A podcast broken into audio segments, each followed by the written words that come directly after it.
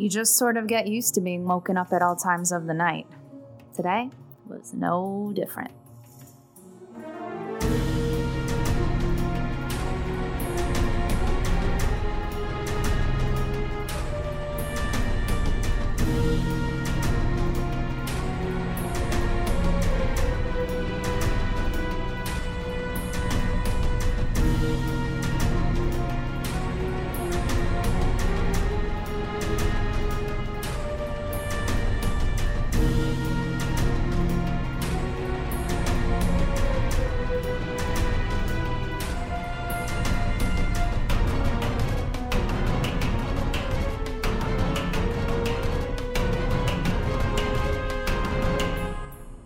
Jess, any chance of avoidance?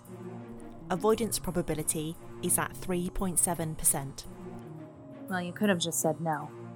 Well, you asked,